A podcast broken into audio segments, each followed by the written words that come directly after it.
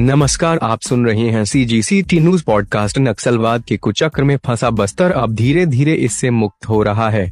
Police और सुरक्षा बलों की प्रभावी कार्यवाही और लोगों की सोच में आ रहे बदलाव की वजह से बस्तर का बड़ा हिस्सा अब नक्सल मुक्त हो चुका है।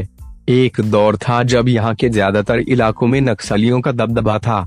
नक्सलियों के भय से स्थानीय आदिवासी ग्रामीण पुलिस और सुरक्षा बलों से घबराते थे, लेकिन पिछले कुछ वर्षों के दौरान यहाँ पुलिस और सुरक्षा बलों ने नक्सलवाद का खात्मा करने के साथ साथ आदिवासी ग्रामीणों का भरोसा भी जीता और आज भी उनके सुख दुख के सबसे बड़े हमदर्द और मददगार बने हैं। सोशल मीडिया पर बस्तर से बेहद खूबसूरत नज़ारा सामने आया जिसमें सुरक्षा, सहयोग, भरोसा देखने को मिल रहा है। दंतेवाड़ा ज़िले में डीआरजी के जवान गश्त से लौटते वक्त जंगल में महुआ बिन रही महिला व बच्ची का सहयोग करते हुए खुद भी महुआ बिनने लगे और महुआ को कांवड़ में लादकर महिला के घर भी पहुँचाया। इस तरह का नज़ारा इन दिनों बस्तर में और भी कई इलाकों में देखने को मिल रहा है।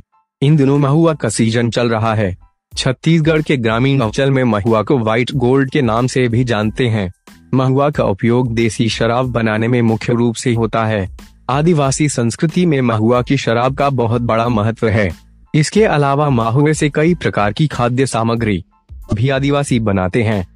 महुआ के सीज़न में गाँव के लोगों को और दूसरे किसी काम की फुर्सत नहीं रहती वह पूरा समय लगाकर महुआ बीनने में जुटे रहते हैं, ताकि इसे बेचकर कुछ पैसे कमा सकें ग्रामीण इलाकों में आय के साधन बहुत ही सीमित होते हैं, ऐसे में साल का बहुत कम समय ऐसा आता है जब मुख्य रूप से महिलाएँ और बालिकाएँ महुआ जमा कर उसे बेचकर थोड़े पैसे जुटा लेती हैं।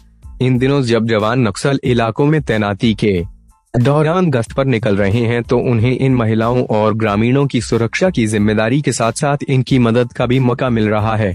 जवानों के सराहनीय कदम की जमकर चर्चा भी हो रही है। सी जी सी टी न्यूज़